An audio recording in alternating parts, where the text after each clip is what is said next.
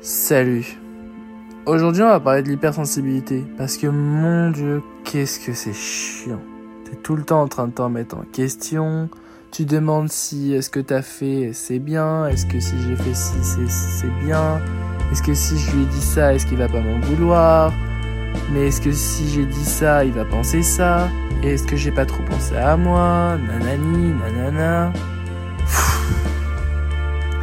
Parce que on va dire que ça a ses avantages sensibles, ça permet aussi de mieux comprendre les autres.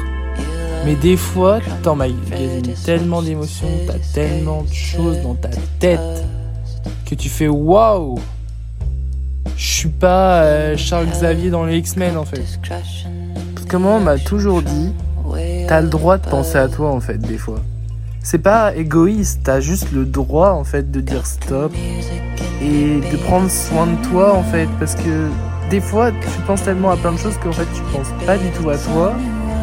Et c'est quelque chose en fait qui devient nécessaire. C'est nécessaire pour ta santé mentale.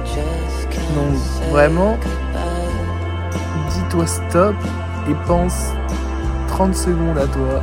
Ressens-toi sur toi-même un tout petit peu. Et de, de penser à ce que tu pourrais ressentir de bon toi.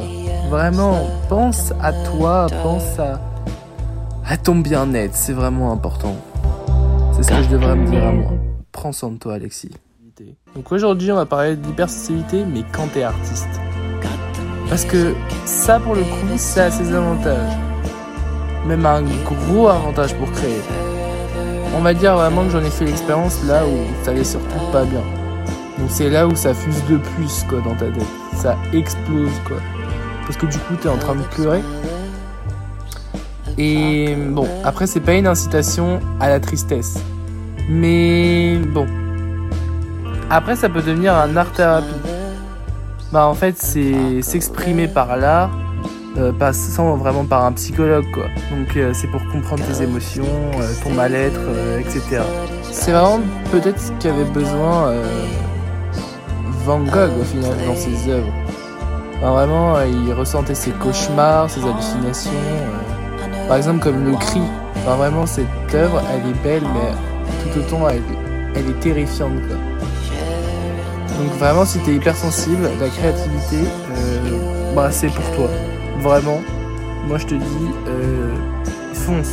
Mets toutes tes émotions dans un tableau, dans une illustration, dans un projet d'art, dans, tout en fait. Ça peut aussi se rapprocher de l'expressionniste, qui est un mouvement artistique. Parce que c'est là où c'est des artistes justement qui, mettent tout leur senti et tout. Par exemple, le, geste euh, de quand tu balances de la peinture avec ton pinceau sur un tableau ou ce genre de choses, ça c'est de l'expressionniste. Et ça pour le coup c'est un peu pour se défouler. On va dire que c'est pas que pour les hypersensibles non plus, mais ça peut être quelque chose pour te défouler et pour te sentir mieux après. Je suis un petit peu malade, excusez-moi. Bon, je pense que si t'es hypersensible ou ce genre de choses, tu peux comprendre les œuvres et tout ça. Après, si t'es hypersensible, c'est clairement pour toi là. Je, pense vraiment que c'est clairement pour toi. Mais après, il n'y a pas que les hypersensibles non plus.